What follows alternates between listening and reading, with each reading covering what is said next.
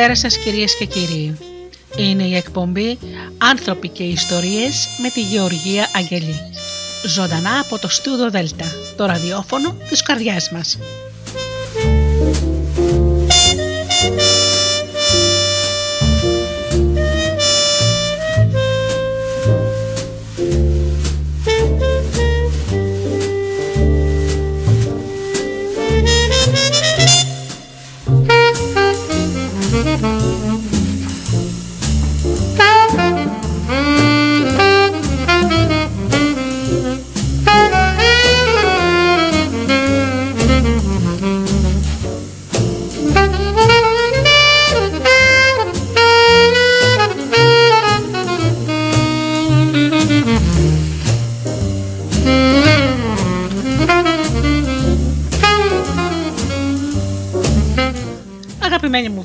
Πάλι μαζί όπως κάθε Παρασκευή στις 8 το βράδυ. Σήμερα θα μας απασχολήσουν δύο τοξικοί άνθρωποι. Ο αρνητικός και ο αγχώδης.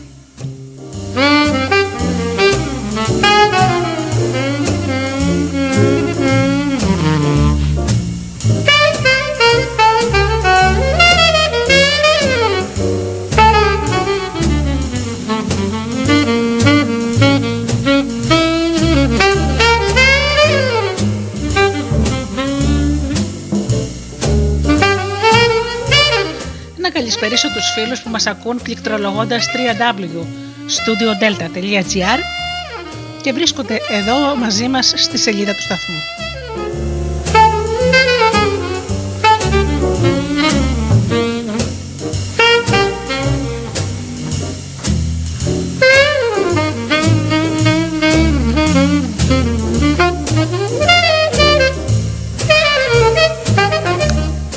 Καλησπέριζω και τους φίλους που μας ακούν από κινητά και τάμπλετς.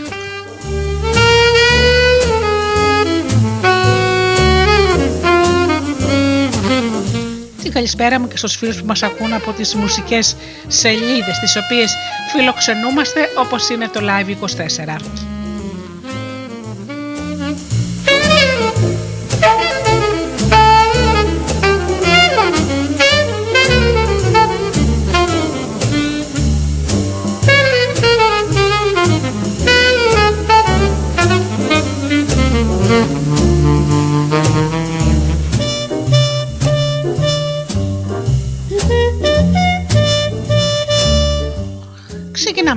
Μουσική όπως πάντα και μετά πίσω εδώ με το θέμα μας.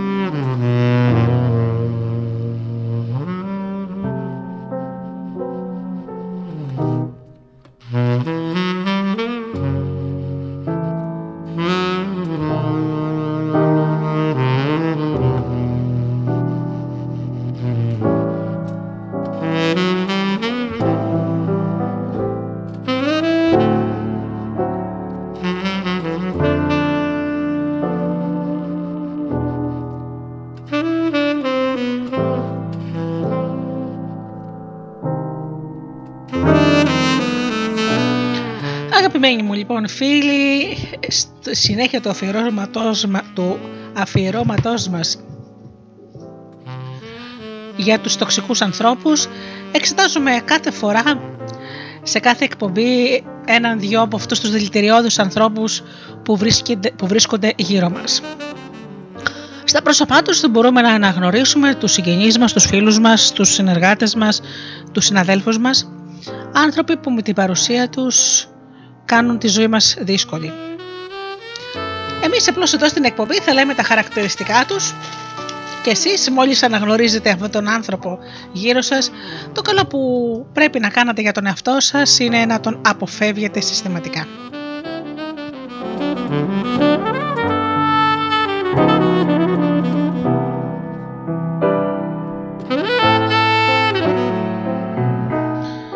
Αρνητικός λοιπόν άνθρωπος είναι ένας τύπος τοξικού ανθρώπου και μάλιστα πολύ σοβαρό.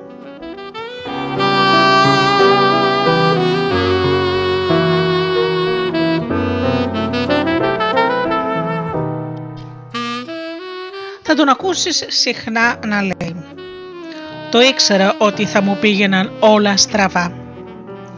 Δεν μου πηγαίνει ποτέ και τίποτα καλά». Αυτό πηγαίνει από το κακό στο χειρότερο. Γεννήθηκα άτυχος. Είναι αργά πια. Υποφέρω πολύ. Η ζωή είναι σκληρή για μένα. Σίγουρα γνωρίζεις κάποιον στον οποίο φαίνεται πως όλα πηγαίνουν στραβά, που έχει κάνει λάθη σε μια συναισθηματική σχέση, στον οικονομικό τομέα, στα οικογενειακά του. Και θα αναρωτιέσαι γιατί. Η αρνητικότητα είναι ένας τοξικός τρόπος αντιμετώπισης της ζωής που προσελκύει αυτό που το άτομο φοβάται πιο πολύ. Και η στάση αυτή επηρεάζει τόσο αυτόν που την έχει, ο τύπος που χαλάει τη διάθεση, όσο και αυτούς που τον περιβάλλουν με αποτέλεσμα να θέλουν να απομακρυνθούν από αυτόν. Το πρώτο που πρέπει να γνωρίζουμε είναι ότι η αρνητικότητα επιδρά στην υγεία και στην ποιότητα ζωής γενικότερα. Διάφορες έρευνες έχουν δείξει ότι οι θετικοί άνθρωποι ζουν 8 χρόνια παραπάνω από τους αρνητικούς. Έχει αποδειχθεί πως οι πολιτές που είναι αρνητικοί κάνουν λιγότερες πωλήσεις. Πως οι αρνητικοί υπάλληλοι απολύονται και πως οι αρνητικοί φίλοι αποθούν τον κόσμο.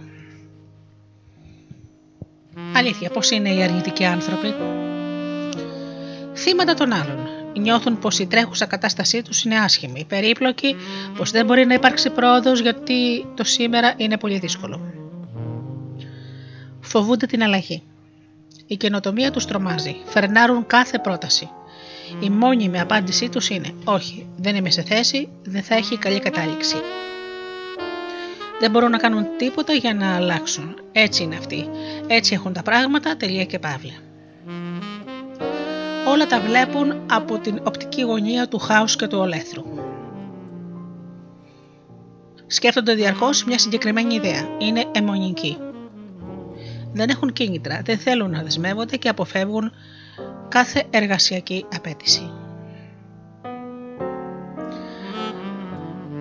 Για την αρνητικότητα είχε πει κάποτε ο Dwight Eisenhower με την αρνητικότητα δεν κερδίθηκε ποτέ καμία μάχη.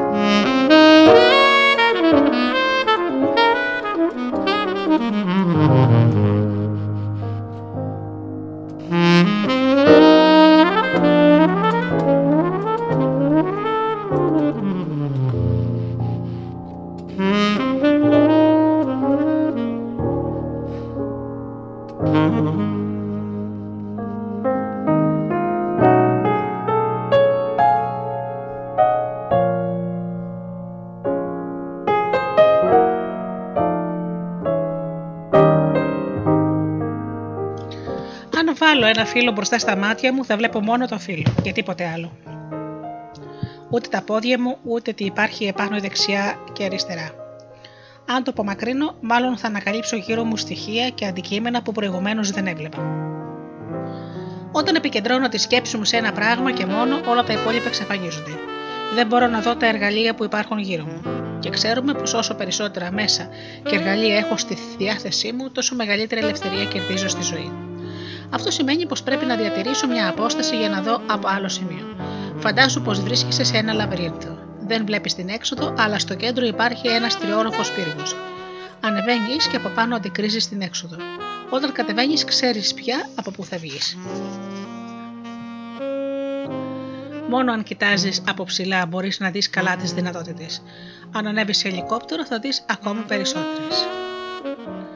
Πώς φέρεται ένα άτομο με αρνητική συμπεριφορά, δεν έχει ούτε προδιάθεση ούτε όραμα για διαρκή βελτίωση. Η επισιόδοξη στάση του για τη ζωή τον κάνει να μην πιστεύει ότι τα πράγματα ίσως βελτιωθούν κάποια στιγμή. Δεν βλέπει στο Θεό ούτε στον εαυτό του ούτε στους άλλους ανθρώπους. Επικεντρώνεται αποκλειστικά στο αρνητικό. Αντιθέτως, οι άνθρωποι με θετική στάση δεν αρνούνται το αρνητικό, απλά ξεχωρίζουν το θετικό. Ιδιωτικά παρατηρούν το αρνητικό και το διορθώνουν. Όταν μιλούν δημοσίως, το κάνουν με τρόπο θετικό. Για παράδειγμα, όταν ο αρνητικός κάνει αίτηση για καινούργια δουλειά, αναφέρει πως το προηγούμενο αφεντικό του τον κακομεταχειριζόταν. Έτσι λέει στο άτομο που μπορεί να τον προσλάβει, αύριο θα κακολογήσω και εσάς. Υπερβάλλει το αρνητικό. Οι θετικοί άνθρωποι δεν υπερβάλλουν το αρνητικό ούτε και στο θετικό, είναι ισορροπημένοι. Πρέπει να βλέπεις τόσο αρνητικό όσο και θετικό, γιατί στη ζωή δεν είναι ούτε όλα αρνητικά ούτε όλα θετικά. Αν για παράδειγμα έχεις κατοικίδιο, μπορεί να σου αφήνει τρίχε στο κρεβάτι, αλλά όταν φτάνεις στο σπίτι και σε περιμένεις στην πόρτα να σε καλωσορίσει, είναι σκέτη γλύκα. Όπως τα πάντα στη ζωή και αυτό το μικρό ζωάκι συντροφιάς έχει και τη θετική και την αρνητική πλευρά του. Το αρνητικό άτομο δεν ξέρει να παραπονιέται. Γι' αυτό συσσωρεύει αρνητικά συναισθήματα, ώσπου μία μέρα ξεσπά και τα απελευθερώνει όλα μαζί. Η στάση αυτή μπορεί να έχει ως αποτέλεσμα την απόλυσή του και χωρίς καμία αιτιολόγηση ή την περιθωριαποίησή του στο πλαίσιο μιας ομάδας. Όταν κάτι αρνητικό δεν επιλύνεται άμεσα, συσσωρεύεται οργή που αργά ή γρήγορα θα εκδηλωθεί αρνητικά μέσω της γκρίνιας. Κανείς δεν συμπαθεί τους γκρινιάριδες, αν και όλοι γκρινιάζουμε.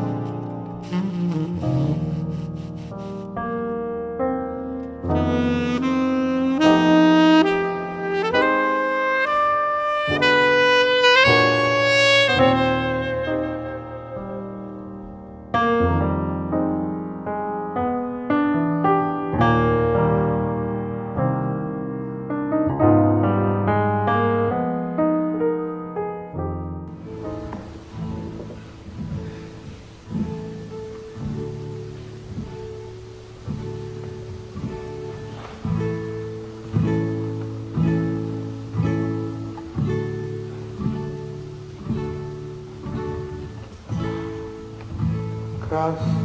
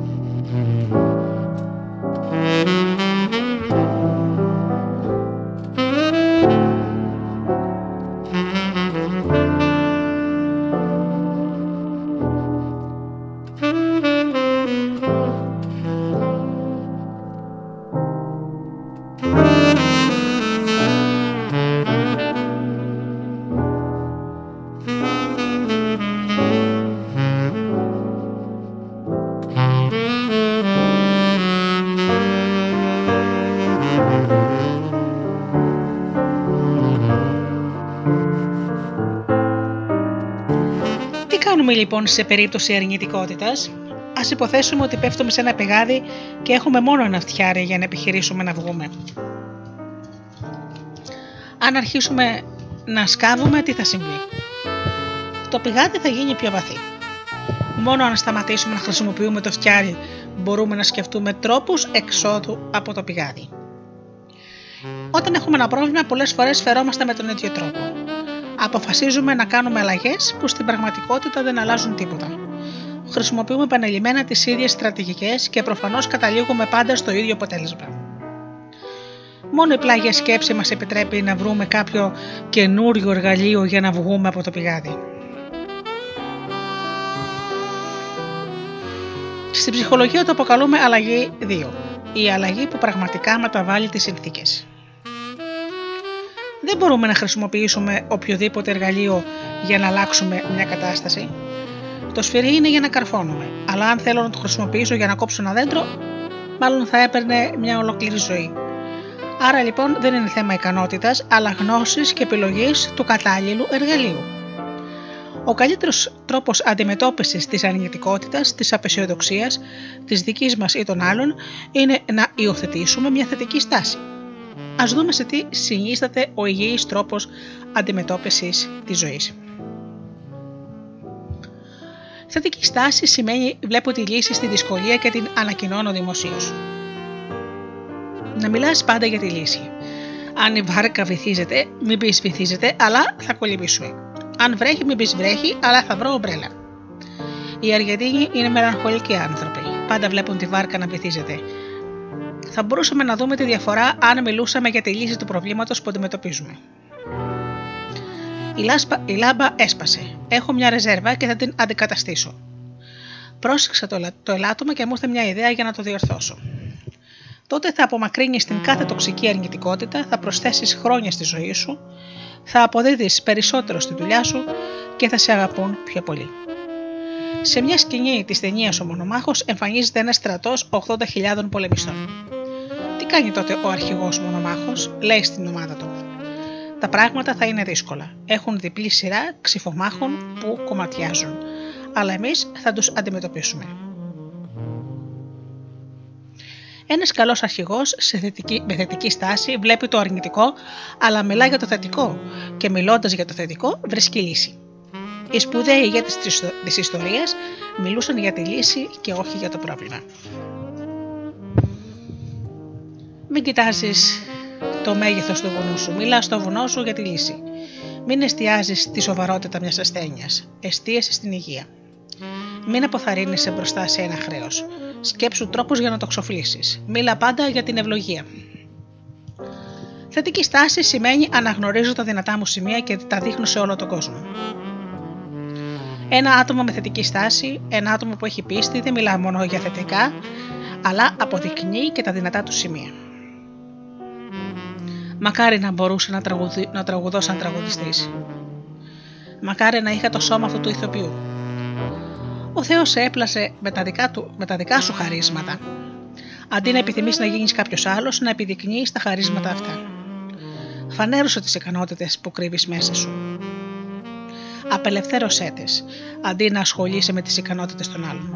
Ο κόσμος με θετική στάση δεν αξιολογεί τις ικανότητες των άλλων, αλλά επιδεικνύει τις δικές του. Αυτό που ευλογεί τους άλλους είναι ο σπόρος σου και αυτό που ευλογεί εσένα είναι η εισοδιά σου. Όσο περισσότερους σπόρους φυτέψεις, δηλαδή όσο πιο πολύ επιδείξεις τις ικανότητές σου, τόσο μεγαλύτερη θα είναι η εισοδιά σου.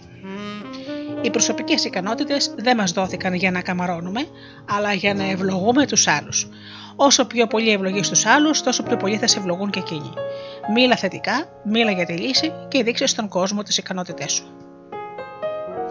Ο διάσημος ομιλητής κινητροδότησης, ο Νίκ Βούτσης, ένας άνθρωπος που γεννήθηκε χωρίς χέρια και πόδια, λέει: Αν βρεις κάτι θετικό στη ζωή σου, κάτι που κανείς δεν μπορεί να αμφισβητήσει, γραπώσω από αυτό και θεώρησέ το εφαλτήριο. Θετική στάση σημαίνει βλέπω ό,τι οι άλλοι δεν βλέπουν και πριν προλάβουν να το δουν. Πρέπει να απελευθερώσουμε τη δύναμή μας γιατί οι μεγάλες ευκαιρίες κρύβονται πίσω από μία πόρτα που λέει σπρώξη. Για να γεννηθείς η, η μητέρα σου έπρεπε να σε σπρώξει. Με τον τρόπο αυτό έρχονται και οι μεγάλες ευλογίες. Αν γεννιόμαστε με σπρώξιμο, οι ευλογίες θα έρθουν στη ζωή μας όταν σπρώχνουμε και απελευθερώνουμε τις ικανότητές μας. Ο πυλός γίνεται δοχείο. Το σταρένιο αλεύρι γίνεται ψωμί. Το ξύλο μετατρέπεται σε χαρτί. Η ζωγραφιά και ο καμπά γίνονται πίνακας. Και εμείς μεταμορφωνόμαστε σε έκφραση του Θεού, στο καλό που είναι ο δημιουργός μας. Στα εγγένεια της Disney World παρευρίσκονταν ο κυβερνήτης της πολιτείας της Φλόριντα και η χείρα του Walt Disney. Λένε πως ο κυβερνήτης κοίταξε το πάρκο και αναφώνησε. Τι κρίμα που ο Walt Disney δεν μπόρεσε να το δει. Η σύζυγός του τότε πήρε το μικρόφωνο και είπε «Κύριε κυβερνήτε, πάντα το έβλεπε. Τα άτομα με τη θετική στάση βλέπουν ό,τι άλλοι δεν βλέπουν και πριν προλάβουν να το δουν οραματίζονται τους εαυτούς τους νικητές, υγιείς, επιτυχημένους, να πραγματοποιούν σπουδαία και μοναδικά πράγματα χρόνια πριν τα δουν. Με τα μάτια τους και το όραμα αυτό τους παροτρύνει και τους κινητοποιεί. Θετική στάση είναι να λειτουργώ υπερβατικά. Όταν ρωτούν τους ανθρώπους της Disney αν διασκεδάζουν τον κόσμο, απαντούν πως κάνουν τον κόσμο ευτυχισμένο αν ρωτήσουν την Ericsson, τη σουηδική εταιρεία τηλεφωνίας, αν φτιάχνουν τηλέφωνα, απαντούν πως συνδέουν τον κόσμο. Με άτομα με θετική στάση κυνηγούν σπουδαία πράγματα και δίνουν μεγάλη σημασία σε όσα κάνουν. Είναι άτομα με στόχους, με κίνητρα, με φοβερό πεπρωμένο, με επιτυχίες σε ό,τι και αν κάνουν. Λένε πως υπάρχουν τρία είδη μισθών. Το πρώτο είναι ο οικονομικός μισθός. Όταν πετυχαίνεις αύξηση για ένα διάστημα, χαίρεσαι, ώσπου και πάλι δεν σου φτάνουν τα λεφτά. Το δεύτερο είναι ο μισθός του κίνητρου. Η αναγνώριση σε κινητοποιεί, αλλά το κίνητρο αυτό διαρκεί ελάχιστα. Και το τρίτο είναι ο πνευματικός μισθός. Ο νούμερο 1 της General Motors ταξίδεψε σε όλο τον κόσμο για να γνωρίσει τις διάφορες θρησκείες και είπε: Εδώ υπάρχει κάτι που μπορώ να χρησιμοποιήσω στις επιχειρήσεις ανακάλυψε πως οι θρησκευόμενοι είναι διατεθειμένοι να δώσουν και τη ζωή τους για το Θεό, γιατί έχουν μια υπερβατική αντίληψη για τη ζωή. Ο επικεφαλής αυτός εφάρμοσε την έννοια της στι επιχειρήσει και είπε στους υπαλλήλους του: Δεν ερχόμαστε για να δουλέψουμε, ερχόμαστε για κάτι υπερβατικό. Νιώθεις πως αυτό που κάνεις είναι υπερβατικό. Α θυμηθούμε λιγάκι τα λόγια του Μοχάμεντ Άλλη. Οι πρωταθλητές δεν φτιάχνονται στα γυμναστήρια, είναι καμωμένοι από κάτι άειλο που κουβαλούν πολύ βαθιά μέσα τους. Είναι ένας πόθος, ένα όνειρο και ένα όραμα.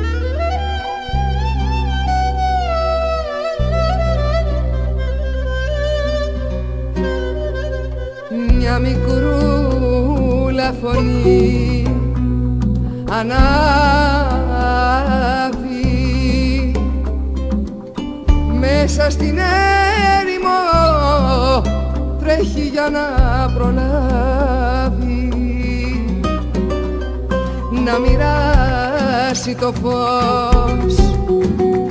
Σ' όσους μείναν εκτός. Σ' αυτούς που ξέχασε και ο Θεός. Καρδιά μες στο σώμα σου γύρνα ξανά. Νιώσε πως η πικρή προσφυγιά ξεδιψάει με το μαύρο της δάκρυ.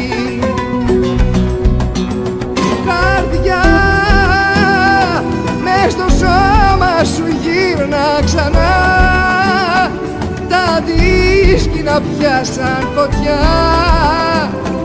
που θα φτάσει ως του κόσμου την άκρη. Καρδιά μες στο σώμα σου γύρνα ξανά. Τα δίσκυνα πιάσαν φωτιά. Θα φτάσει ως του κόσμου την άκρη Porque, porque los niños dejaron de soñar Porque las madres no dejan de llorar Yo me pregunto cómo no se.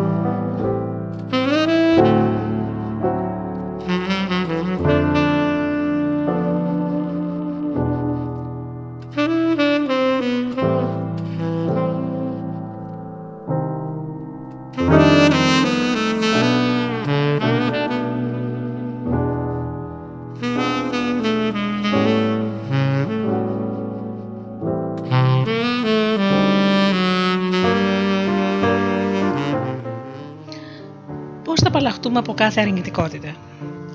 Είσαι άτομο αρνητικό; Περιβάλλεσαι από αρνητικούς ανθρώπους; Μην απελπίζεσαι. Ήρθε η ώρα να απελευθερωθείς από την αρνητικότητα. Σχεδίασε. Σχεδιάζω σημαίνει έχω την ικανότητα να φαντάζομαι ένα μελλοντικό σενάριο. Είναι ανάγκη να μάθεις να σχεδιάζει εκτός από το να σχεδιάζεις τις ιδιωτικές ή ομαδικές συναντήσεις σου με τους επακεφαλεί σου και είναι κέραιο να σχεδιάζεις και τη συμπεριφορά σου. Μη κινητοποιήσει από ένστικτο, σκέψου τι σε συμφέρει να πεις, να δείξεις ή να κάνεις. Μην αυτοσχεδιάζεις και μην αφήνεις τίποτα στη τύχη. Με τον τρόπο αυτό θα φτιάχνεις σιγά σιγά το σενάριο. Το σενάριο είναι το περιβάλλον που εσύ ο ίδιος χτίζεις όταν σχεδιάζεις τη συμπεριφορά σου. Α υποθέσουμε πως πρέπει να κάνω ένα ταξίδι 500 χιλιόμετρων για να πάω στην παραλία. Ξέρω πως σε κάποιο σημείο της διαδρομής θα πεινάσω και αγνοώ, ωστόσο, αν στον δρόμο υπάρχει εστιατόριο. Τι επιλογές έχω, να δηλώσω πως υπάρχει εστιατόριο στον δρόμο. Ελπίζω σε κάτι θετικό και συνεχίζω να προχωρώ. Αν δεν βρω κάποιο μέρος να φάω, απογοητεύομαι και συνεχίζω να πεινάω. Θα μπορούσαμε να πούμε ότι το να θεωρούμε δεδομένο ότι υπάρχει εστιατόριο συνιστά ανόητη αισιοδοξία. Να δηλώσω πως δεν υπάρχει εστιατόριο στον δρόμο. Και πράγματι διαπιστώνω πως δεν υπήρχε εστιατόριο σε κάποιο σημείο της διαδρομής. Θα μπορούσαμε να πούμε πως επρόκειτο για μια ανόητη απεσιοδοξία. Η πραγματικότητα με δικαίωσε, αλλά το φαγητό, αλλά φαγητό δεν έφαγα. Να δηλώσω πως δεν υπάρχει εστιατόριο στον δρόμο. Αλλά στη διαδρομή βρίσκω ένα εστιατόριο. Παρ' όλα αυτά η αρνητικότητα με εμποδίζει να απολαύσω το γεύμα. Θα μπορούσαμε να πούμε ότι αυτό είναι απογοητευμένη αρνητικότητα. Να δηλώσω πως υπάρχει εστιατόριο. Αν και είμαι θετικός στο ότι υπάρχει, σκέφτομαι και την πιθανότητα να μην υπάρχει. Και καλού κακού παίρνω μαζί μου και ένα κουτί φρυγανιές. Αν πράγματι βρω εστιατόριο, θα απολαύσω, θα απολαύσω το γεύμα.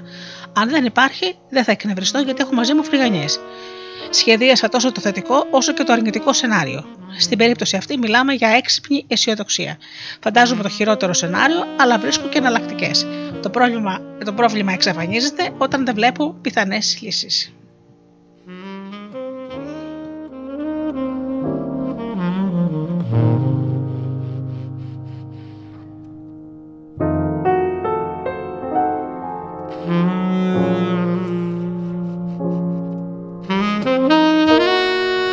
Σχεδιάζω σημαίνει σκέφτομαι το καλύτερο και το χειρότερο σενάριο, αλλά και πιθανές λύσεις για κάθε περίπτωση. Ζήσε θετικά. Κάθε μέρα πρέπει να βάζεις στόχο να οραματίζεσαι θετικά τη ζωή και να μεταμορφωθείς σε άτομο που μεταδίδει ενθουσιασμό και όρεξη για ζωή. Μη γίνεσαι σαν αυτούς που παραπονιούνται, γκρινιάζουν, επικρίνουν ή μεταδίδουν άσχημα νέα που στην εποχή μας υπεραφθονούν. Γεννήθηκες με ένα μοναδικό σκοπό που πρέπει να ανακαλύψεις, αν δεν το έχεις κάνει ακόμη. Είναι ανάγκη να συγκεντρωθείς και να συλλογιστείς τι είναι αληθινό, όμορφο και άξιο θαυμασμού και αναγνώρισης. Απασχόλησε το μυαλό σου με θετικές σκέψεις και διώξε κάθε αρνητικότητα. Δεν έχει σημασία τι επιλέγουν οι άλλοι να σκεφτούν ή να νιώσουν. Εσύ είσαι ελεύθερος να επιλέξεις τη σκέψη σου και μία στάση που σε γεμίζει ενέργεια και ζωτικότητα.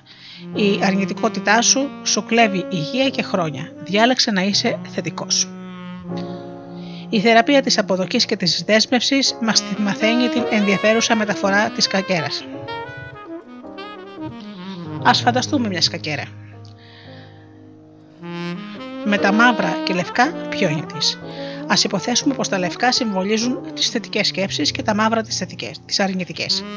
Ποιος είμαι εγώ, ούτε τα λευκά ούτε τα μαύρα. Μήπως είμαι η σκακέρα; Η σκακέρα είναι το πνεύμα μου, το παρατηρητικό εγώ μου, που περιλαμβάνει θετικές και αρνητικές σκέψεις.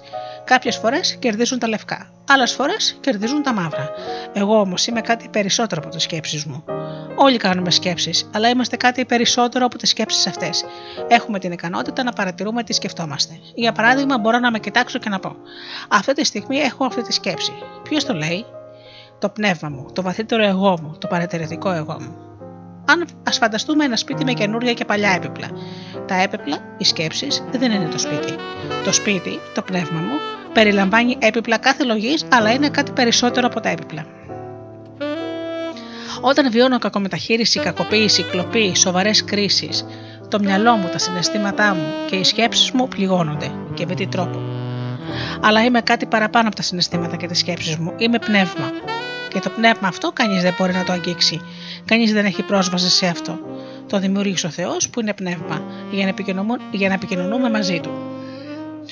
Το πνεύμα αυτό ποτέ δεν τραυματίστηκε ούτε μπορεί να τραυματιστεί από άλλα άτομα. Και μέσα από αυτό το υγιές και δυνατό κομμάτι χρησιμοποιούμε τις ικανότητές μας για να σηκωθούμε και να συνεχίσουμε τον δρόμο μας.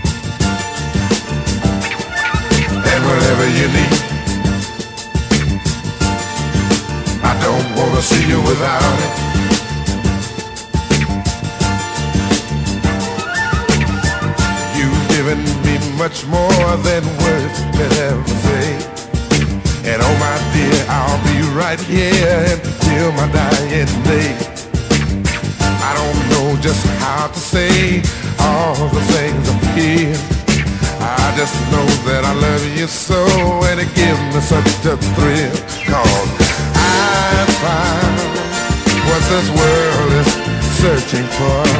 Yeah, right here, my dear. I don't have to look no more. In all my days, I hope and I pray for someone just like you. Make me feel the way you do. I'm never, never gonna give you up. I'm never, ever gonna stop. Stop the way I feel about you. Girl,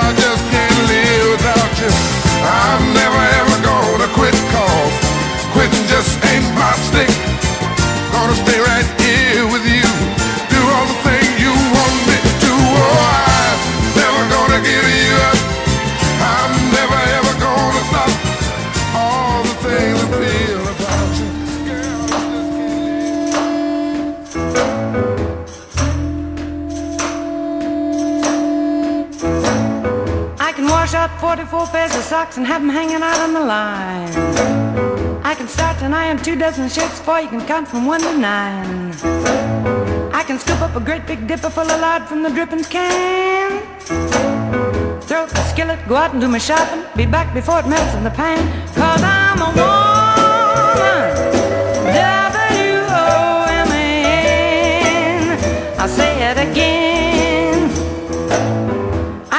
Scrub till this old house is shining like a dime. Feed the baby, grease the car, and powder my face at the same time. Get all dressed up, go out and swing till 4 a.m. and then lay down at 5, jump up at 6, and start all over again.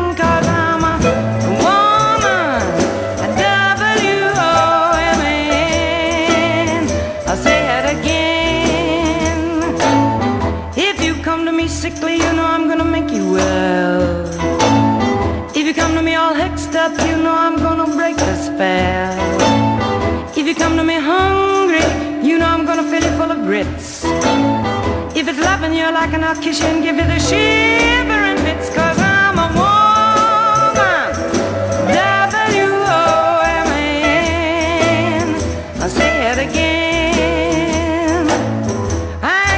a $20 gold piece, says there ain't nothing I can do. I can make a dress out of a feed bag and I can make a man out of you cause I'm a woman. A W-O-M-A-N. I'll say it again. Cause I'm a woman. W-O-M-A-N. My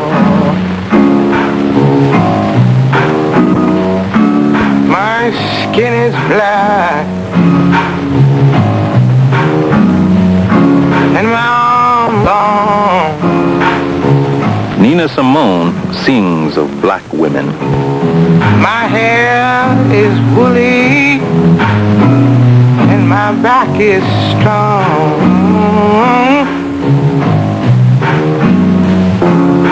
Strong enough to take all the pain been inflicted again and again and again and again and again. What do they call me? My name is Ed Sarah.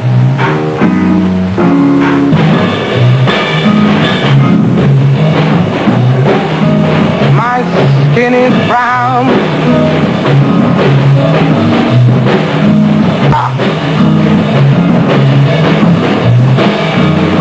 I swear I'll kill the first person that messes with me.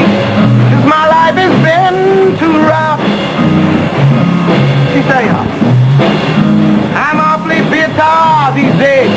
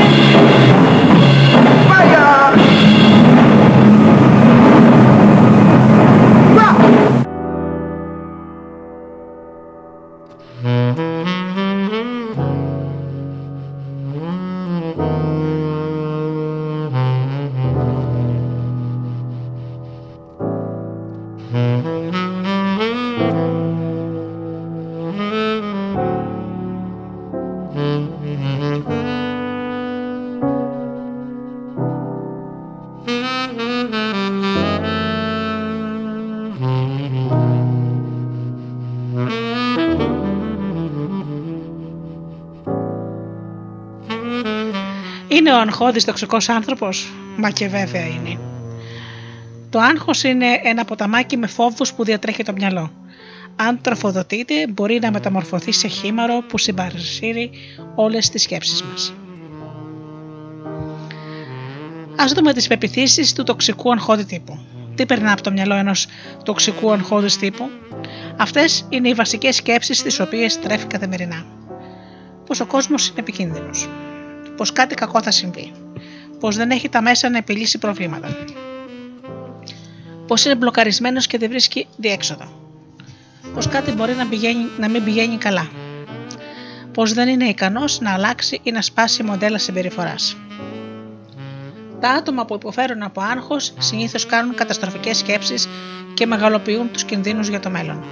Τι γιατί γίνεται αυτό, γιατί φοβούνται για να το αντιμετωπίσουν. Το σίγουρο είναι πως ό,τι αποφεύγουμε αποκτά υπερβολικές διαστάσεις, ενώ όλα όσα αντιμετωπίζουμε για να απειλήσουμε έχουν τη σωστή διάσταση. Κάποιοι ερευνητές έκαναν ένα τεστ ευφυία σε δύο άντρες. Ο πρώτος φτάνει τη μέγιστη βαθμολογία, ο δεύτερος την ελάχιστη. Μόλις προσδιορίζουν την ευφυία του καθενός, του θέτουν το εξής. Ερώτημα. Τι θα έκαναν αν περπατούσαν στο δάσος και εμφανιζόταν μια πεινασμένη αρκούδα; Ο έξυπνος κάνει υπολογισμούς και καταλήγει πως σε 17 δευτερόλεπτα, δευτερόλεπτα η αρκούδα θα επιτίθεται.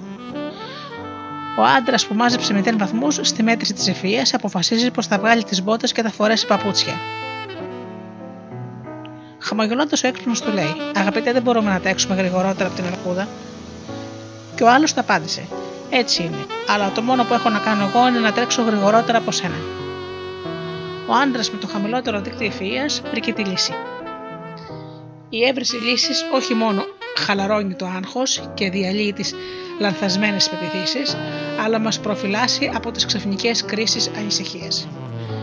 Το άγχος και η ανησυχία πηγαίνουν χέρι-χέρι και υπάρχει τίποτα καλύτερο από το να μπορέσουμε να, να λυτρωθούμε από την τοξικότητα η οποία πρώτα απ' όλα βλάπτει εμάς τους ίδιους. Μην επιτρέπεις να σε παρασύρει ο φόβος και το άγχος για το καινούργιο. Ε, αναθάρισε και βγες από την ασφάλεια που σου παρέχει το γνωστό και το οικείο και αντί να πεις πως θα έπρεπε να κάνεις το ένα ή το άλλο, αποφάσισες να το κάνεις. Χτυπάω συναγερμός. Τι είναι άγχος; Το άγχος είναι ένα συνέστημα, μια αυτόματη αντίδραση που μας προετοιμάζει για να αντιμετωπίζουμε μια απειλή. Λειτουργεί ως συναγερμός, ως προειδοποίηση του οργανισμού μπροστά σε συγκεκριμένες καταστάσεις. Με την ενέργεια αυτή, το άγχος, όπω και ο φόβο, εκτελεί μια λειτουργία προσαρμογής που μας παρέχει τα, τα εφόδια για να επιλύσουμε καταστάσεις. Την έχουμε ανάγκη για να ζήσουμε. Όμως χρειαζόμαστε και την πίεση του αίματος. Πάντα είναι ανάγκη να νιώθουμε λίγο άγχος. Υπάρχει το φυσιολογικό άγχος που έχει ο περισσότερος κόσμος. Είναι ανάλαφρο, διαχειρίσιμο και δεν επηρεάζει την καθημερινή ζωή ενός ανθρώπου. Για παράδειγμα, αν είσαι στο αεροδρόμιο και πίνεις καφέ και ξαφνικά συνειδητοποιείς ότι έχει περάσει η ώρα και το αεροπλάνο σου σε λίγο θα απογειωθεί, πετάγεσαι όρθιο και αρχίζεις να τρέχεις προς την έξοδο για τον έλεγχο εισιτηρίων. Η αντίδραση αυτή είναι φυσιολογική και χρήσιμη. Κάθε φορά που αντιμετωπίζουμε κάτι καινούριο, νιώθουμε άγχος. Για παράδειγμα, όταν μένουμε σε ένα ξενοδοχείο, τις πρώτες νύχτες δεν μπορούμε να κοιμηθούμε καλά γιατί βρισκόμαστε σε καινούριο περιβάλλον. Το ίδιο συμβαίνει την πρώτη μέρα στην καινούργια δουλειά ή όταν γνωρίζουμε κάποιον. Κάθε καινούριο ή άγνωστο προκαλεί άγχος και αυτό είναι κάτι απόλυτα φυσιολογικό. Α υποθέσουμε στη συνέχεια πως το αεροπλάνο αναχωρεί σε μία ώρα και εσύ πίνεις καφέ. Νιώθεις νευρικός, αφηρημένος, ανήσυχος. Το άγχος αυτό δεν είναι καλό ούτε ωφέλιμο μπορούμε να το συγκρίνουμε με το συναγερμό ενός αυτοκινήτου. Αν, χτυπά, αν χτυπά όταν κάποιος πάει να το κλέψει, τότε εκτελεί τη λειτουργία, τη λειτουργία του και αποδεικνύει και τη χρησιμότητά του. Αν όμως χτυπά όποτε να είναι, προφανώς δεν λειτουργεί σωστά. Το πρόβλημα είναι ότι ο συναγερμός δεν είναι το πρόβλημα δεν είναι αν είναι ο συναγερμός αλλά το πότε χτυπά. Και αν αυτό το κάνει, όταν δεν υπάρχει λόγος, τότε μιλάμε για τοξικό άγχος. Όχι μόνο για σένα, αλλά και για τον περίγυρό σου. Γιατί αρχίζουν και αυτοί να ανησυχούν χωρίς λόγο. Γι' αυτό ας ρυθμίσουμε τους συναγερμούς μας και ας απομακρυνθούμε από τους χρόνιους και τοξικούς αγχώδεις τύπους. Α αναλύσουμε την ακόλουθη κατάσταση. Ένας άνθρωπος των σπηλαίων βρίσκεται μέσα στη σπηλιά του. Στη σπηλιά του. Ξάφνα ακούει ένα ήχο έξω. Νιώθει φόβο, δεν τολμά να βγει να δει τι συμβαίνει, ωστόσο παραμένει σε επιφυλακή. Δεν σκέφτεται ούτε την τροφή ούτε το σεξ, τίποτα. Η στάση του είναι μία και μόνη, επιφυλακή. Ο σπηλεάνθρωπο είναι αγχωμένος, αναρωτιέται. Να είναι κάποιο λιοντάρι, τι θα συμβεί αν βγω από τη σπηλιά μου; Οι πιθανότητες είναι τρεις. Να είναι λιοντάρι, δεύτερο να είναι ο ήχος σφύριγμα του ανέμου ή να είναι ο ήχος που προέρχεται από κάποιο κουνέλι που τριγυρνάει και κοντά. Οι εναλλακτικές του σπηλεανθρώπου είναι οι εξής. Να μην βγει. Μένει στη σπηλιά και δεν πηγαίνει να δει τι είναι αυτός ο ήχος γιατί νιώθει ασφαλής, νιώθει ανασφαλής, φοβάται ότι θα κάνει λάθος ή ότι δεν θα μπορέσει να ανταποκριθεί στον κίνδυνο που πρέπει να αντιμετωπίσει. Παραμένει σε υψηλό βαθμό επιφυλακής μπροστά στην επικίνδυνη αυτή κατάσταση. Μετά βγαίνει και επιβεβαιώνει πως, επιβεβαιώνει πως ο ήχος προέρχεται από τον άνεμο.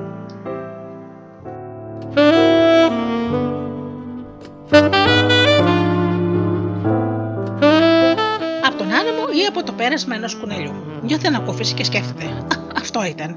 Το πέρασε για λιοντάρι, αλλά έκανα λάθος. Το άγχος του εξαφανίζεται αμέσως. Βγαίνει και βλέπει ένα λιοντάρι. Τι κάνει; Ξαναμπαίνει στη σπηλιά και σχεδιάζει πώς θα το σκοτώσει. Βγήκε από τη σπηλιά και αυτό τον βοηθάει να καταστρώσει ένα σχέδιο δράσης. Αυτός είναι ο σωστός τρόπος εξαφάνισης του άγχους. Βλέπω και αναλόγως αντιδρώ. Πώς επιλύει ο σπηλάνθρωπο το δίλημά του, βγαίνοντας και βλέποντας τι ισχύει στην πραγματικότητα, αντιμετωπίζοντας το φόβο του; Αν ξαφνικά δεις πως ένα ύποπτο άτομο διασχίζει τον δρόμο, παρεκκλίνεις από την πορεία σου για να δεις πώς θα το αποφύγεις. Αν όμως έχεις μαύρη ζώνη στο καράτε, δεν μπαίνεις στον κόπο να αλλάξεις δρόμο γιατί διαθέτεις εφόδια για να το αντιμετωπίσεις σε περίπτωση που παραστεί ανάγκη. Με τον ίδιο τρόπο, ένα χρέος 10.000 ευρώ σου προκαλεί άγχος μόνο αν έχεις τα χρήματα να το ξοφλήσεις. Αν στον τραπεζικό σου λογαριασμό σου διαθέτεις 1 εκατομμύριο ευρώ, τον λόγο χρέος δεν σου κάνει αίσθηση γιατί έχεις τα μέσα να το αντιμετωπίσεις. Η αποφυγή ενός ενδεχόμενου προβλήματος τροφοδοτεί το άγχος. Όταν το αντιμετωπίζουμε, το άγχος εξαφανίζεται και απαλλασσόμαστε από αγχωτικά συναισθήματα. Χρησιμοποιώντας και πάλι τη μεταφορά του σπηλεανθρώπου, ο τύπος αυτός τόλμησε, βγήκε να δει ποιος ήταν ο κίνδυνος και διαπίστωσε ότι επρόκειτο για λιοντάρι. Όταν ξαναπήκε στη σπηλιά για να σκεφτεί, τι θα μπορούσε να κάνει. Ο σπηλεάνθρωπο σκέφτεται να χρησιμοποιήσει ένα όπλο. Θα το χτυπήσω έτσι. Θα του επιτηθώ από αυτή την πλευρά. Στοχάζεται διάφορες πιθανές λύσεις και μολονότι κάποιες θα αποτύχουν, αυτός θα προσπαθήσει. Ξάφου ανακαλύπτει πως το όπλο είναι αποτελεσματικό. Με το βέλος του σκοτώνει το λιοντάρι. Το άγχος του έχει χαλαρώσει και είχε την ικανοποίηση να επινοήσει ένα όπλο για την επόμενη φορά που θα χρειαστεί να αντιμετωπίσει ένα λιοντάρι.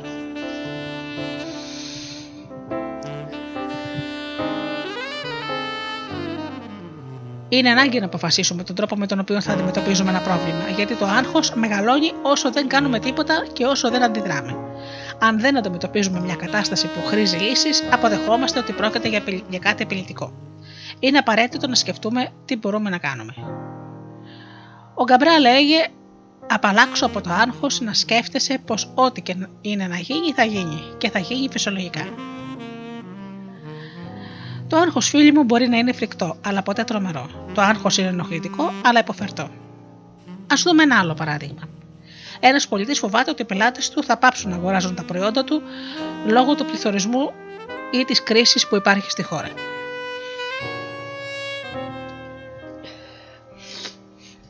Οι πελάτες μου θα μειωθούν. Τι μπορώ να κάνω, σκέφτεται. Τότε αποφασίζει τον τρόπο που θα το αντιμετωπίσει και θα συντάσει μια λίστα με πιθανές στρατηγικές να βγει και να ρωτήσει τους πελάτες αν συμφωνούν να βελτιώσει το προϊόν του, να κάνει προσφορές, να μιλά με άλλους εμπόρους του κλάδου κτλ. Επιπρόσθετα αναρωτιέται, τι μπορώ να κάνω για να προσελκύω νέους πελάτες, ο εν λόγω πολιτής πολεμά το άγχος του αποτελεσματικά. Και ίσως να αναρωτιέσαι, τι θα συμβεί αν εξαντλησει όλα τα μέσα; Πρέπει να γνωρίσεις πως αυτό δεν είναι αλήθεια. Κανείς δεν εξαντλεί όλα τα μέσα γιατί τα μέσα είναι άπειρα όπως και το σύμπαν.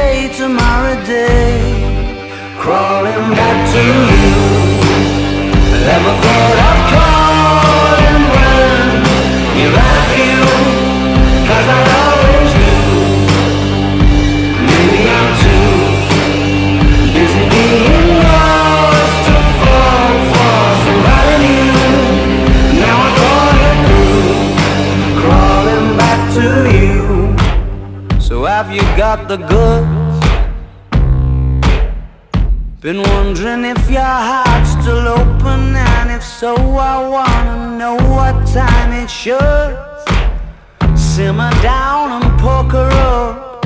I'm sorry to interrupt It's just I'm constantly on the coast. I've tried been to kiss you. I don't know if you feel the same as I do But we could be together. if you wanted to. Do I wanna know if this feeling flows both ways? Out to see you go. Was sorta hoping that you'd stay.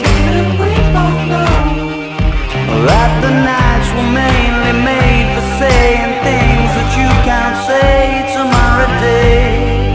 Crawling back to you. Never thought.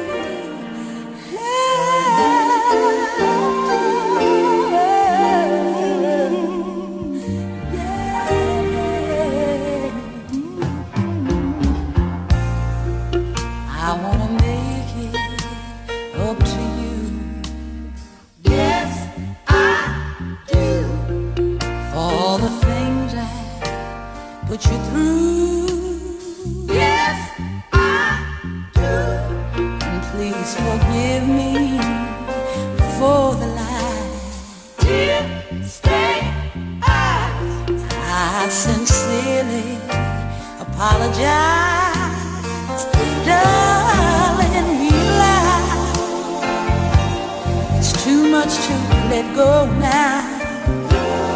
Here I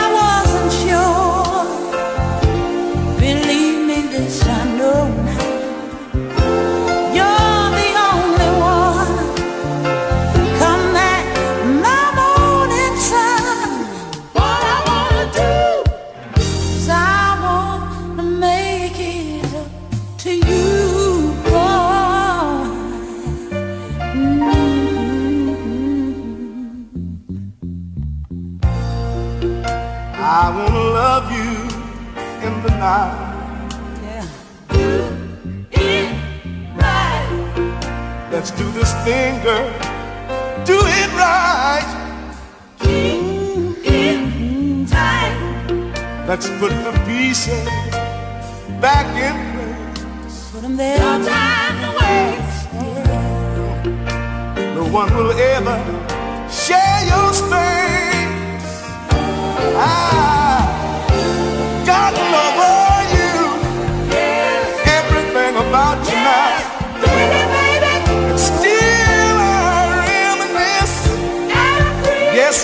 without you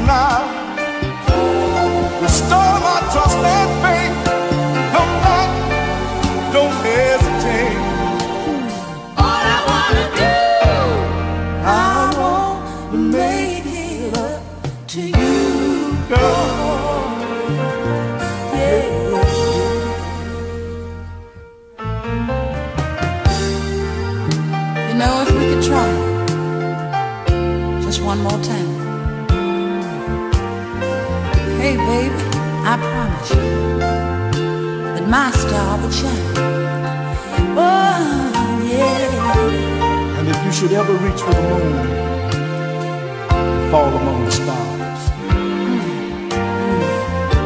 Just let me be well. wherever you are, wherever you are.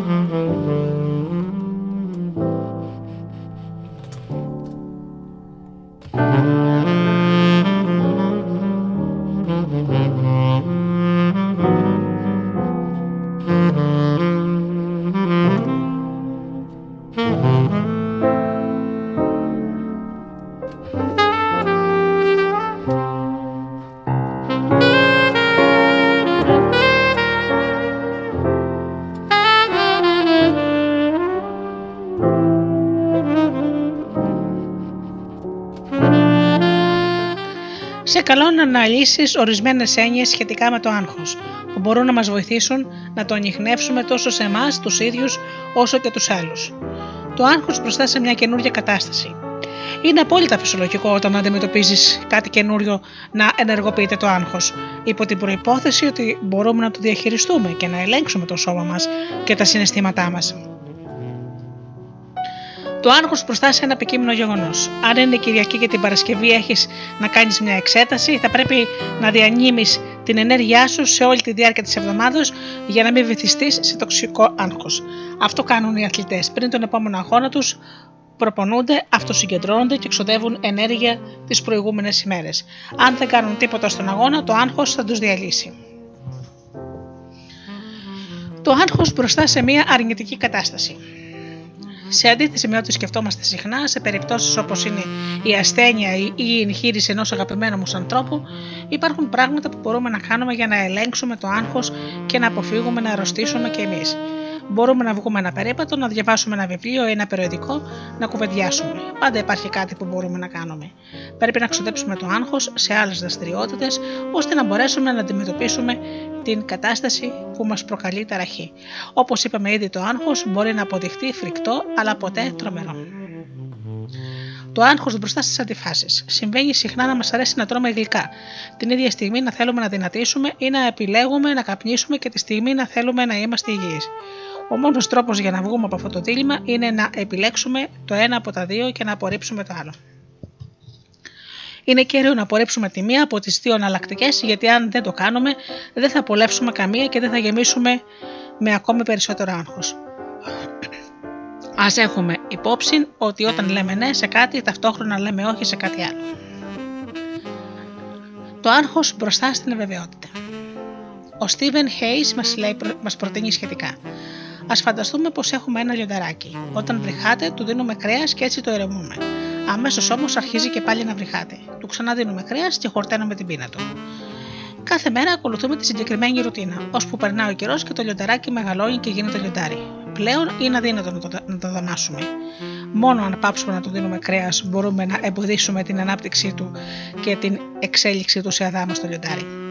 Κατά ανάλογο τρόπο, δεν μπορούμε να απαντάμε σε όλες τις υποθετικές ερωτήσεις του άρχους, τις οποίες γεννά το μυαλό μας. Πρέπει να βάλουμε φρένο σε αυτή την ηκτολογία. Δεν υπάρχουν έξυπνες απαντήσεις σε ερωτήσεις που δεν έχουν απάντηση. Το άγχος και η αδρεναλίνη. Ορισμένα άτομα έλκονται από την αδρεναλίνη που παράγουν κάποιες σχέσεις. Α υποθέσουμε ότι ένας νεαρός έχει άγχος γιατί θέλει να κλείσει ραντεβού με ένα κορίτσι. Αν της μιλήσει και εκείνη απαντήσει καταπληκτικά, η αδρεναλίνη συνδέεται με ένα, θεαματικό, αποτε... με ένα θεματικό θετικό αποτέλεσμα. Αν το πει όχι, θα συνδέεται με ένα αρνητικό αποτέλεσμα. Αν αυτό επαναλαμβάνεται στο χρόνο μέσα από άλλες εμπειρίες, η σχέση αδρεναλίνη ευχαρίστηση ή αδρεναλίνη δυσφορία θα παγιωθεί. Έτσι εξηγείται γιατί υπάρχουν άνθρωποι που έχουν πάθος με την αδρεναλίνη και άλλοι που την αποφεύγουν.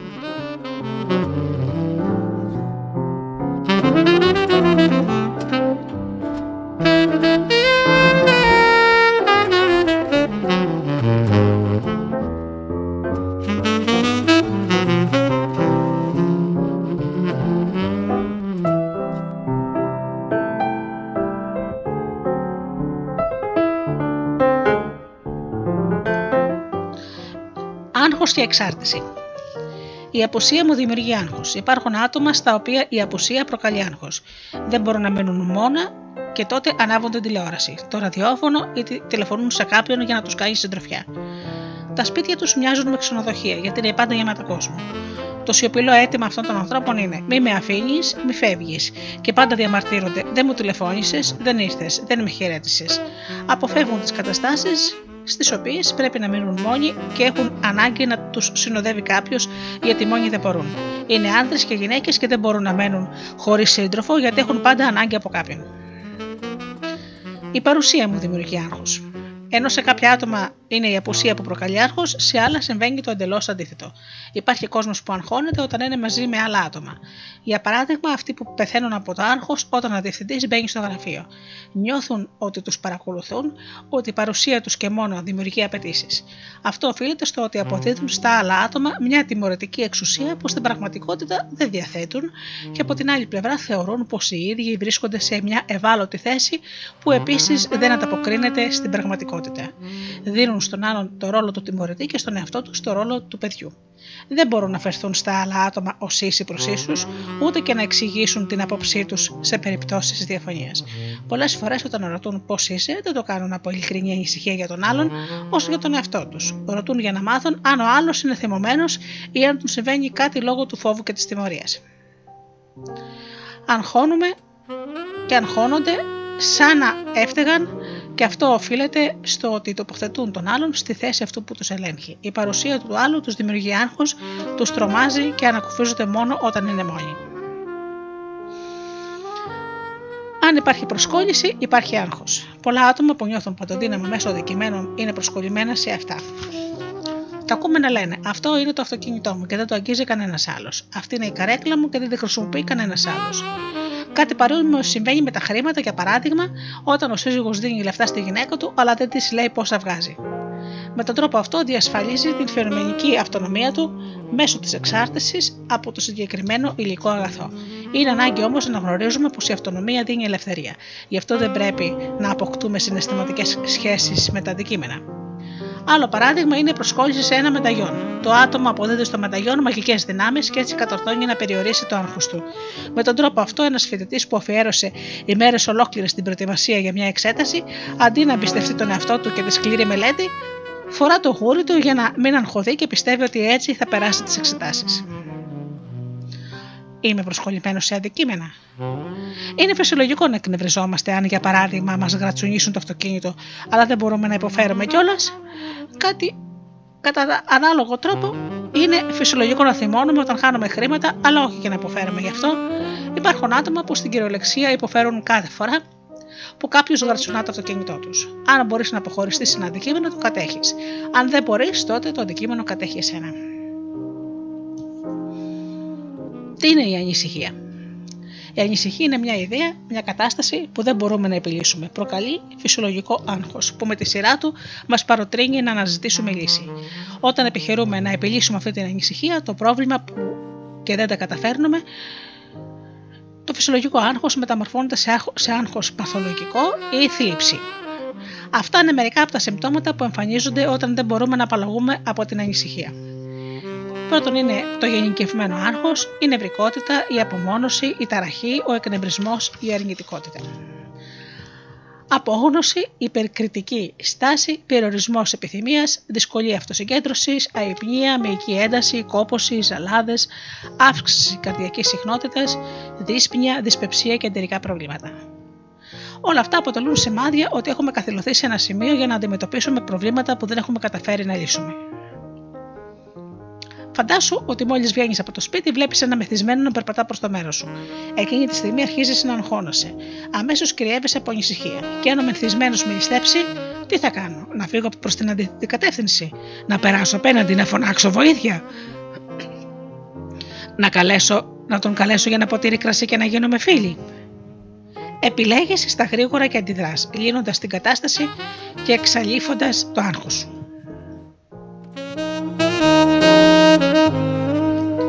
Αν όμως δεν ξέρεις τι να κάνεις και παγώσεις, το άγχος γίνεται υπερβολικό, η νευρικότητα θα προκαλέσει ταχυκαρδία και θα νιώθεις πόνο στο στήθος. Αυτό είναι ακριβώς το παθολογικό άγχος που προκαλεί η νευρικότητα. Η νευρικότητα είναι περισσότερο σωματική και το άγχος περισσότερο πνευματικό.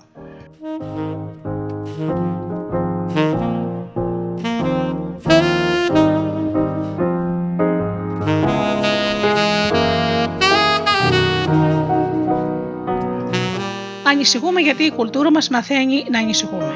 Η ανησυχία είναι μια διαδικασία μίμησης. Αν στο σπίτι οι γονείς είναι φοβετσιάρεδε, το δίχω άλλος τα, παι- τα παιδιά θα μάθουν να φοβούνται. Οι γονείς που λένε στα παιδιά τους μόνο εμείς θα σε φροντίσουμε, ύστερα να αναρωτιούνται γιατί τα παιδιά κλαίνε όταν πάνε στο σπίτι ενός φίλου, γιατί μιλούν ελάχιστα με τον κόσμο ή γιατί έχουν τόσες φοβίες. Ανησυχούν γιατί έμαθαν πως μόνο οι γονείς τους μπορούν να τα φροντίσουν. Βασικά υπάρχουν τρεις λανθασμένοι συσχετισμοί αναφορικά με την ανησυχία. Ανησυχία ίσον ευθύνη. Κάποιος λέει: μια, ανησυχ... μια ζωή ανησυχώ για τη δουλειά μου. Και αμέσως οι άλλοι απαντούν: Τι υπεύθυνο άτομο που είσαι. Το άτομο αρρωσταίνει, στρεσάρεται, αλλά είναι υπεύθυνο. Ανησυχία ίσον αγάπη. Πιστεύει, πιστεύετε πως το άτομο που ανησυχεί υπερβολικά το κάνει από υπερβολική αγάπη.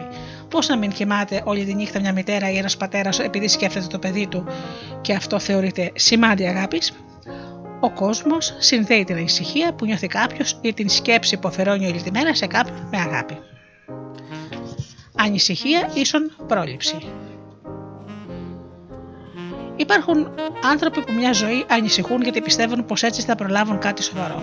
Τέτοιοι είναι οι υποχόντροι, οι οποίοι πηγαίνουν στο γιατρό και κάνουν διάφορες εξετάσεις κάθε μήνα, μήπως και εμφανιστεί κάθε ασ- κάποια ασθένεια, ώστε να μπορέσουν να τη θεραπεύσουν εγκαίρως. Κάποια άτομα κάνουν προληπτικές σκέψεις, δηλαδή σκέψεις σχετικές με το μέλλον. Οι σκέψεις αυτές αρχίζουν με φράσεις όπως Τι θα συμβεί αν; Αυτές οι ερωτήσεις, όταν αρχίζουν να διαδέχονται μία την άλλη, αλυσιδωτά γίνονται σ- συμπτώματα σωματικά. Οι συγκεκριμένες σκέψεις προκαλούν παράλυση της δράσης στο άτομο, λειτουργούν ως κονιστή πολυθρόνα που πηγαίνει πέρα δόθε χωρίς ουσιαστικά να πηγαίνει πουθενά.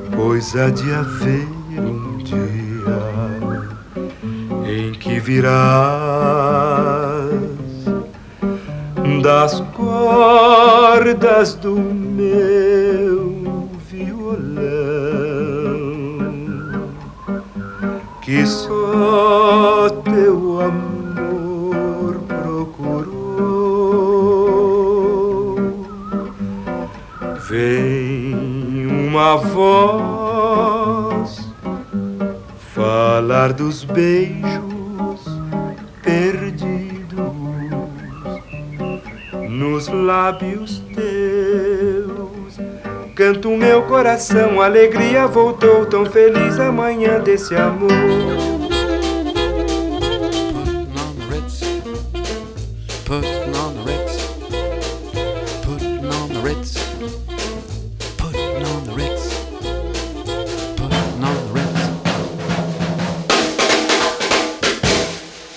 Have you seen the well-to-do up and down Park Avenue on that famous thoroughfare?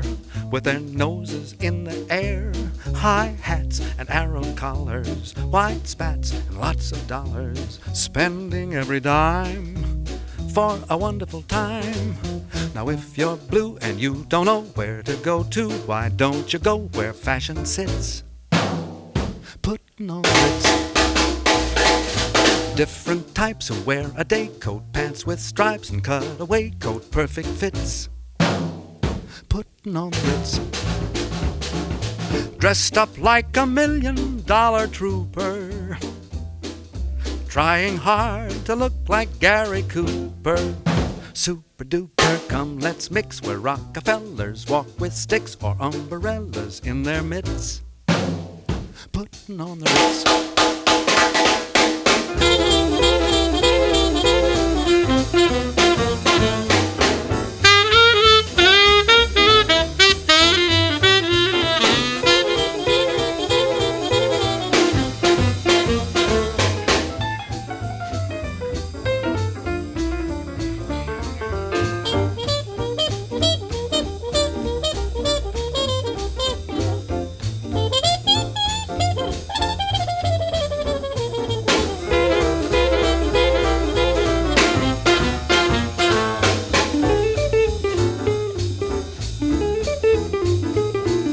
Now, if you're blue and you don't know where to go to, why don't you go where fashion sits?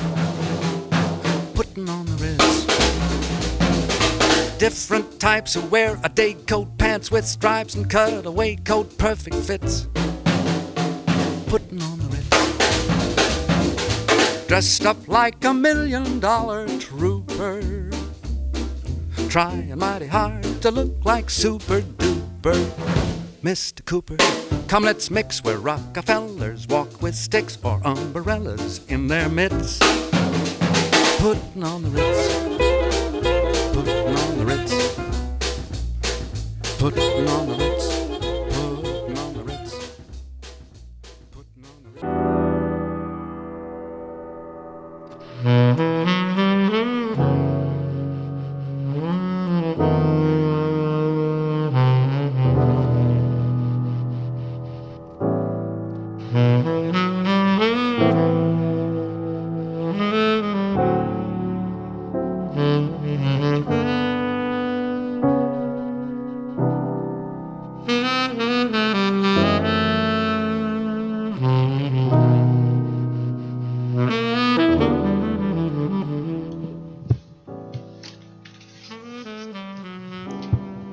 Μπορούμε να κάνουμε για να μην υποδουλωθούμε στην ανησυχία; Ας πούμε μερικές ιδέες. Βάζουμε τις, τις ανησυχίες μας σειρά προτεραιότητας. Για να βάλουμε τις ανησυχίες μας σε σειρά προτεραιότητας μπορούμε να συντάξουμε λίστες. Οι λίστες με τις ανησυχίες είναι ένα χρήσιμο εργαλείο όταν θα χρειαστεί να αντιμετωπίσουμε προβλήματα και να βρούμε λύσεις. Η ιδέα είναι να αριθμίσουμε τις ανησυχίες και να τις βαθμολογήσουμε με βάση τη σημασία τους, δηλαδή να τις βάλουμε σε σειρά προτεραιότητας. Έτσι τις κατατάσσουμε σε αύξουσα σειρά και αρχίζουμε να επιλύουμε τις πιο απλές όταν δημιουργήσουμε έναν ενάρετο κύκλο. Για παράδειγμα, ένα άτομο έχει ένα σημαντικό χρέος. Του βάζει λοιπόν το βαθμό 10 ώσπου να αρρωστήσει η μητέρα του και να χρειαστεί να νοσηλευτεί. Τότε το χρέος βαθμολογείται με το 1. Η σειρά αυτή διατηρείται ως τη βελτίωση της υγείας της μητέρας του. Μετά το χρέος βαθμολογείται πάλι με 10, δηλαδή είναι επανακατηγοριοποίηση. Πώς γίνεται η βαθμολόγηση, Για να βαθμολογήσουμε μια κατάσταση, πρέπει να συλλογιστούμε πόσο σημαντική είναι, πόσο μας ανησυχεί. Από τη μια πλευρά, οφείλουμε να εκτιμήσουμε αν η συγκεκριμένη θα εξακολουθεί να είναι το ίδιο σημαντική μετά από 5 χρόνια, μετά από ένα χρόνο, μετά από 6 μήνες. Μπορούμε να παριθμίσουμε όλες τις ανησυχίες που μας απασχόλησαν την προηγούμενη εβδομάδα και να διαπιστώσουμε ότι είμαστε ακόμη ζωντανοί. Έτσι θα συνειδητοποιήσουμε πω δεν ήταν και τόσο σημαντικές, πως αντιθέτως ήταν ασήμαντες. Βαθμολογώντας καταστάσεις μας, βοηθά να οργανωνόμαστε καλύτερα μελλοντικά. Αν γνωρίζουμε πως ένα συγκεκριμένο πρόβλημα δεν γίνεται να λυθεί εντός των, επόμενων- των επόμενων μηνών, μπορούμε να το σημειώσουμε και να χειριστούμε τη στιγμή που θα μπορέσουμε να το λύσουμε. Έτσι, ιεραρχούμε τις καταστάσεις για τις οποίες μπορούμε να κάνουμε κάτι και αφαιρούμε βαθμούς από εκείνες που μπορούν να περιμένουν ώσπου να καταστρώσουμε το κατάλληλο σχέδιο δράσης. Σκέφτομαι τι μπορώ να κάνω. Μόλις βάλουμε προτεραιότητες, πρέπει να σκεφτούμε πώς θα λύσουμε τα προβλήματα που απαριθμίσαμε. Μόλις συμβεί αυτό, η τοξικότητα θα περιοριστεί σε μεγάλο βαθμό. Είναι ανάγκη να επενδύουμε σωστά το χρόνο μας. Όχι στο να ανησυχούμε και να αγχωνόμαστε, αλλά στο να αναλύουμε το πρόβλημα και να βρίσκουμε τουλάχιστον 5-6 λύσεις. Αν το πρόβλημά μου είναι ότι βρέχει, μπορώ να κάνω κάτι. Όχι, δεν μπορώ να κάνω τίποτε. Μπορώ ωστόσο να σκεφτώ πώς θα αντιδράσω στη βροχή. Αν βγω ή αν θα μείνω σπίτι. Αν θα πάρω πρέλα ή αν θα πάω με το αυτοκίνητο μεταξύ. Έτσι σκεφτόμαστε πιθανές λύσεις. Οι περισσότεροι από εμάς που έχουμε αυτοκίνητο αγοράζουμε και ασφάλεια. Αυτό μας εμποδίζει να συγκρουστούμε, Όχι. Αλλά αν συγκρουστούμε, η ύπαρξη ασφάλειας λειτουργεί καθησυχαστικά. Αν και δεν προλαμβάνει ατυχήματα, είναι μια λύση που μας ανακουφίζει. Όταν έχουμε άγχος, αρχίζουμε να σκεφτόμαστε. Τι θα συνέβαινε αν; Η σκέψη αυτή επαναλαμβάνεται ξανά και ξανά και γεννά αλιστοτά ερωτήματα που με τη σειρά τους αυξάνουν το άγχος μας. Γι' αυτό το κλειδί είναι να αναρωτιόμαστε μπροστά σε κάθε πρόβλημα. Τι μπορώ να κάνω, συντάσσοντας μια λίστα με διάφορες δουλειές και εκτελώντα τι. Όταν είμαστε σε θέση να αντιμετωπίσουμε τα προβλήματα, μπορούμε και να εξαλείψουμε το άγχος. Μπορούμε να φτιάξουμε μια λίστα με θέματα που μας ανησυχούν και ύστερα να βάλουμε βαθμούς από το 1 ως το 10 ανάλογα με τη σοβαρότητά τους. Και στη συνέχεια να αρχίσουμε να επιλύνουμε τις βασικές ανησυχίες. Έτσι δημιουργούμε έναν ενάρετο κύκλο δραστηριοποίησης. Πάντα σημειώνοντας και κάνοντας την ερώτηση. Τι μπορώ να κάνω, αν ό,τι έχουμε δοκιμάσει ως τώρα δεν έχει αποδώσει, πρέπει να δράσουμε διαφορετικά. Πρέπει να καινοτομήσουμε και να χρησιμοποιήσουμε εργαλεία που ακόμη δεν έχουμε χρησιμοποιήσει, αλλά που βρίσκονται μέσα μας. Αν το πρόβλημά σου έχει λύσει, γιατί ανησυχείς, λένε οι Κινέζοι. Η δημιουργικότητα ενέχει το άγχος της ίδιας της δημιουργικής πράξης του καινούριου. Αποφεύγουμε τη δημιουργικότητα γιατί ξεφεύγουμε από το άγχος. Η ρουτίνα μας δίνει χώρο, αλλά δεν τον χρησιμοποιούμε για να δημιουργήσουμε, γιατί δεν θέλουμε να αντιμετωπίσουμε το άγχος. Αναρωτήσου, όλο αυτό το διάστημα που ανησυχούσες, πόσες λύσεις βρήκες και πόσες ολοκλήρωσες, κανείς και τίποτα δεν μπορεί να εγγυηθεί ότι δεν θα έχουμε προβλήματα, κανείς δεν μπορεί να προστατευτεί από τα πάντα. Γι' αυτό το μόνο που μπορούμε να κάνουμε όταν εμφανίζονται είναι να ξεκινήσουμε να σκεφτόμαστε λύσεις. Για τον λόγο αυτό είναι πολύ χρήσιμο να σημειώνουμε τις ιδέες που μας έρχονται, να τις καταγράφουμε και να μην περνάμε όλη τη μέρα ασχολούμενοι με αυτές. Σε ένα από τα βιβλία του Μάξ Λουκάδο αφηγείται την ιστορία ενός άντρα που ανησυχούσε τόσο που αποφάσισε να προσλάβει κάποιον για να ανησυχεί για λογαριασμό του. Κάποιος ανταποκρίθηκε με μισθό 200.000 ευρώ το μήνα. Αφού δέχτηκε τη δουλειά, το πρώτο πράγμα που ρώτησε το αφεντικό του ήταν: Πώς θα βρείτε 200.000 δολα- ε, ευρώ το χρόνο για να με πληρώσετε; Και εκείνος απάντησε: Στο εξής, αυτό πρέπει να απασχολεί εσένα. Ξεκινάμε κάνοντας διάκριση ανάμεσα στο άβολο και στο τρομερό, ανάμεσα σε ένα εμπόδιο και σε ένα πραγματικό πρόβλημα. Αν είσαι αγχώδης ή ζήσει με κάποιον που είναι και αυτό το άγχος σε επηρεάζει με τρόπο τοξικό, πρέπει να γνωρίζεις ότι είτε είσαι άντρας είτε γυναίκα, γεννήθηκες ελεύθερος. Η σωματική, συναισθηματική, πνευματική και ψυχική ελευθερία είναι δικαίωμά σου και βρίσκεται μέσα σου. Εσύ και μόνο εσύ μπορείς να αποφασίσεις τι θα σκέφτεσαι. Πώς θα νιώθεις μια δεδομένη στιγμή ή να ξεχωρίσεις αν αυτό που άλλο σου μεταδίδει είναι πραγματικό ή φανταστικό και αν αξίζει τον κόπο να χάνεις το χρόνο σου σε αυτό το θέμα. Να επικεντρώνεσαι πάντα στα θετικά να μάθεις να χαλαρώνεις, να ζεις το παρόν κάθε στιγμή, ξέροντας πως για κάθε πρόβλημα υπάρχουν πάντα περισσότερες από μία λύσεις. Απαλλάξου από κάθε άγχος.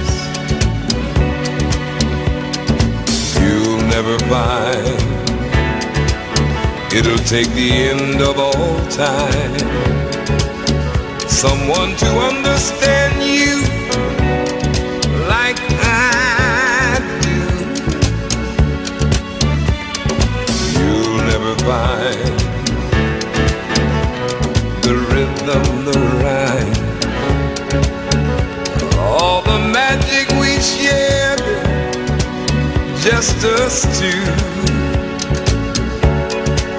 Oh, I'm not trying to make you stay, baby.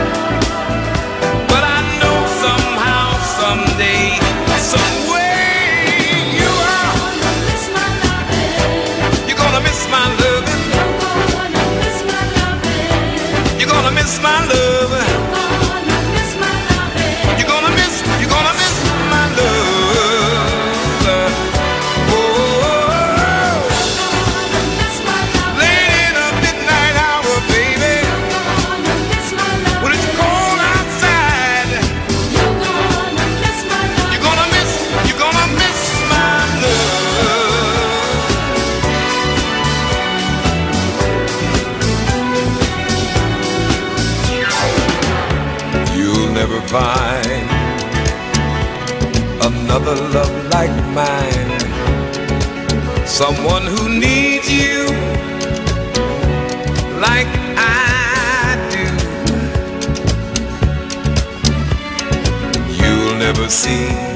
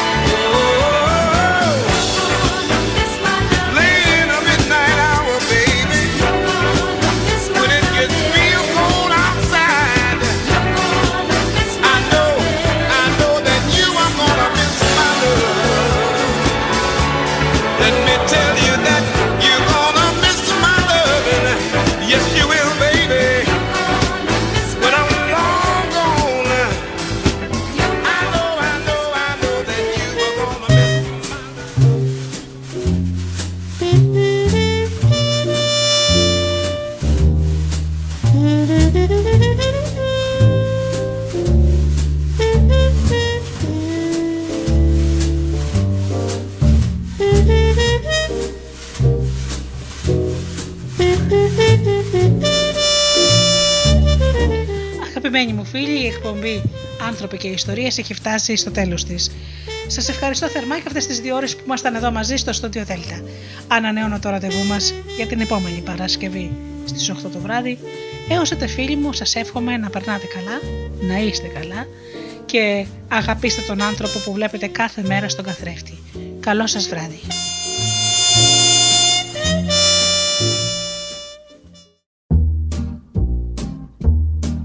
stars προσπαθούν να είναι προσγειωμένοι.